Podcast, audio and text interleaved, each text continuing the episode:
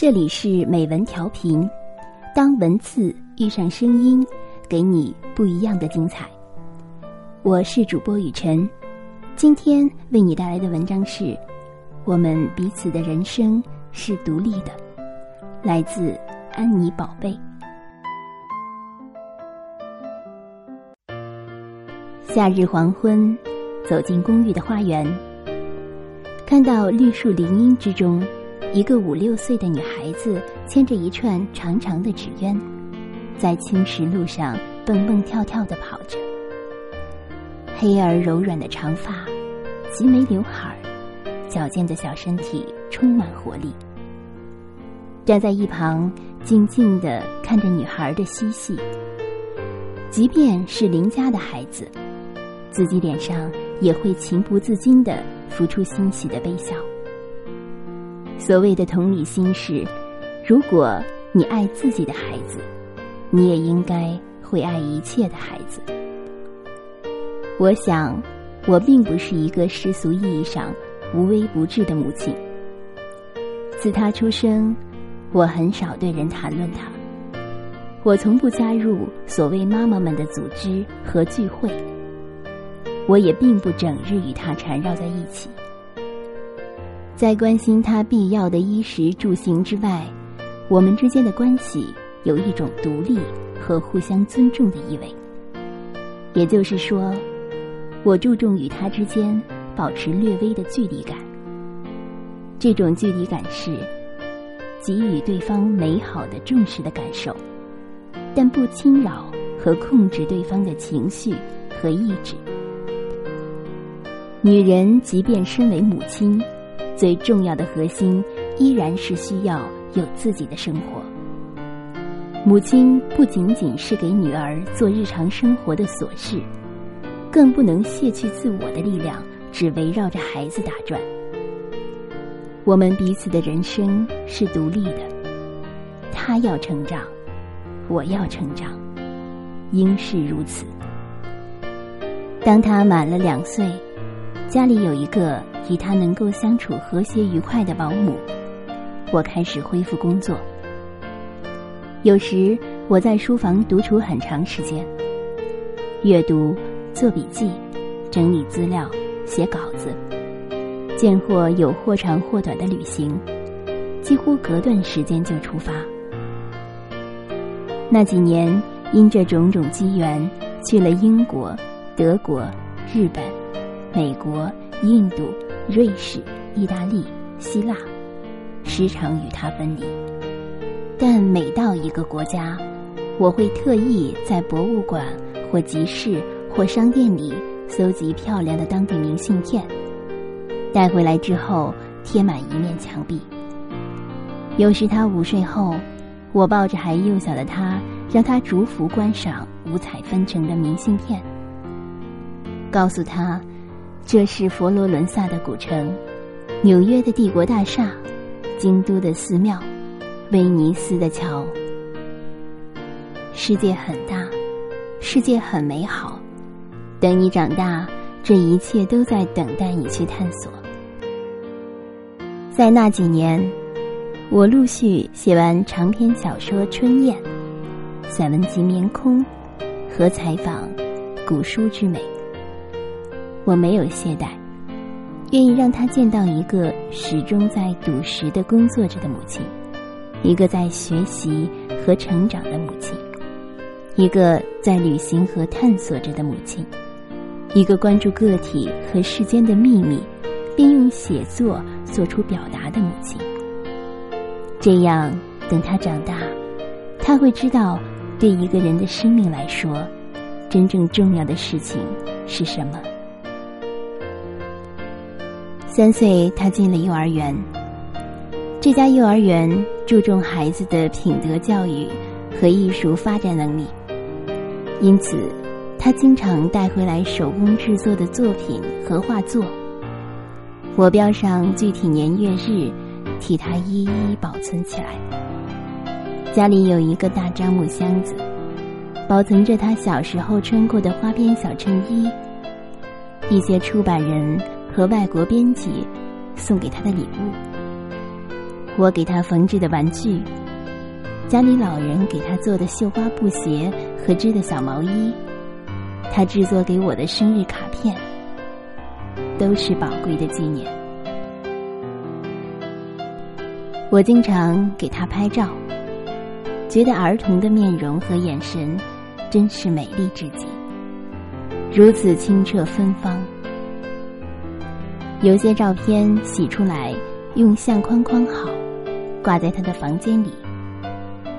一张是春天的时候在江南，他在花枝丛中用手捧住一朵硕大饱满的玉兰花，微微出了神；一张是他在湖北寺庙，庙里的师傅们教他写字，教他用菜叶喂兔子。他穿着小白衬衣，梳桐花头，笑容愉快，让他知道他自己是美丽的，并且感知到这种美丽，对一个女孩子来说尤其重要。五岁多的时候，一直陪伴和照顾他的保姆，因为家里有事回了老家，我开始为他做细微琐碎的家事。每日早起，给他做早餐。有时是用黄豆、松仁儿、葵花籽儿、红枣一起打豆浆；有时用鲜玉米榨汁，配上全麦面包和橄榄油；有时煮红薯粥。我并不精于烹饪，但他喜欢我做的苹果派、土豆泥和鸡蛋羹，时常提出要求，想再次品尝。我一直很注意为他买各种优秀的绘本作品，让他在故事和绘画中获得知识。那次找到一本关于做苹果派的绘本，关于一个女孩子如何在全世界搜集到做苹果派的材料：面粉、牛奶、鸡蛋、肉桂、黄油、苹果。我们在睡前。一起朗读这本书，他因此获知以前未曾了解到的地理和食物的知识。他产生了极大兴趣，说：“妈妈，我们明天一起来做苹果派。”我说：“当然可以。”于是那一天，他放学回来，系上小围裙，站在小板凳上。一本正经，开始在玻璃碗里搅拌鸡蛋、揉搓面团。我在他一心一意干活时，悄悄拍下照片。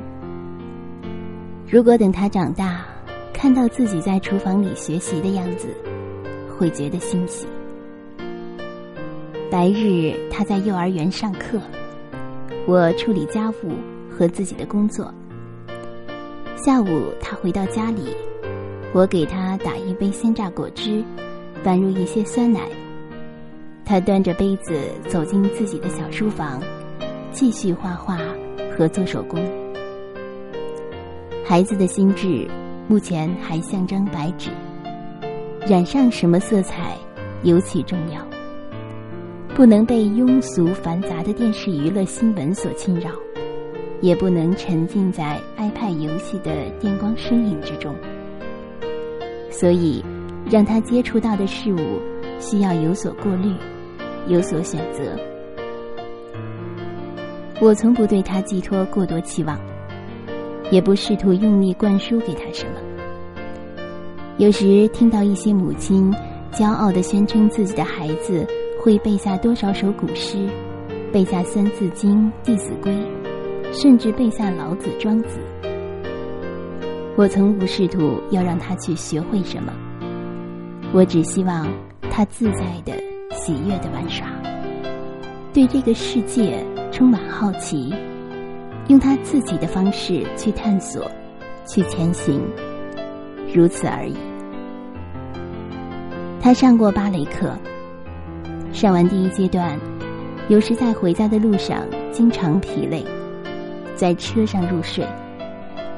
我问询他的意见，他说课太多，想休息。此间他还在上课外的英语课和美术课。于是我尊重他的选择，没有上第二阶段。他有时回家自己看绘本、画画、做手工，就忘记做数学和拼音的作业。我也并不催促，因为终有一天他会正式学习这些。有什么可着急的呢？孩子总是要按照他自己内在的节奏慢慢生长起来的。对他们来说，没有什么是比保护天性和保持愉悦和活力更重要的事情。我现在唯一所想的，就是让他时时觉得欣喜，按照自己的想象力和天性去成长。他的快乐和自尊是重要的。至于其他，终有一天他会知道。而且，他现在知道的事情，已经超过一些标准化答案太多太多。那是我们最开心的时间。两个人在清朗凉爽的暮色中走走看看，有时就走得远。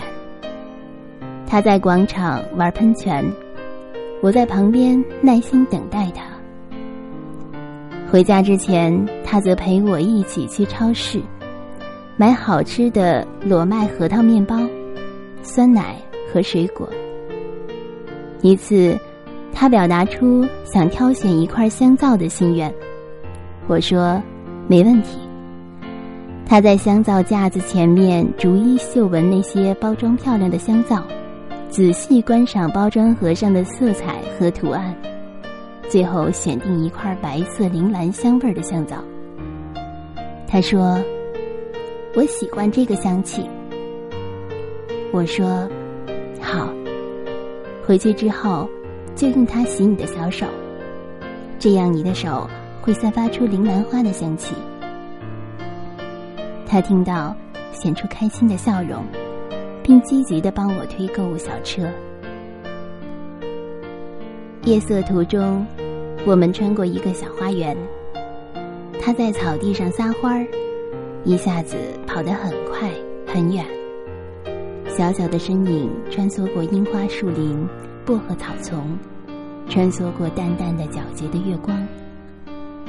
我看着他的样子，觉得心里跟微微吃了一样。如同看到一朵露水中的花儿，一颗皇冠上的珍珠，有什么区别呢？这世间美丽的、纯真的存在，总是会让我们感动，会让我们敬重。曾经是在哪一本书里见到过这样一段话，说：如果家庭中有一个五六岁大的女孩儿。那么他们都是神派下来的天使，他们带来的快乐实在太多。现在看来，此话一点也不夸张。他们是这样的温柔、愉快、健壮、踊跃。有时，他们是需要被照顾和带领的幼童；有时，他们是带给大人启发和感知的镜子。一个小女孩带来的微风和香气，是与浑浊僵硬的成人世界完全不同的。我因此对她总是有一种感激之心。每天晚上，她睡觉之前，我们会举行小小的祈祷仪式。我把手轻轻放在她的额头上，低声在熄了灯的房间里为她祈祷。我说：“你会健康、快乐、美丽、安宁。你会是一个懂礼貌、爱学习的孩子。你会成为一个对大家有帮助的人。在梦里，你看到一个蓝蓝的大湖，湖上有睡莲，有云朵的影子。”旁边有起伏的山峦，天使和仙女会来问候你。你就会甜甜的入睡，直到天亮。于是，他在我的声音中闭上眼睛，静静的睡着了。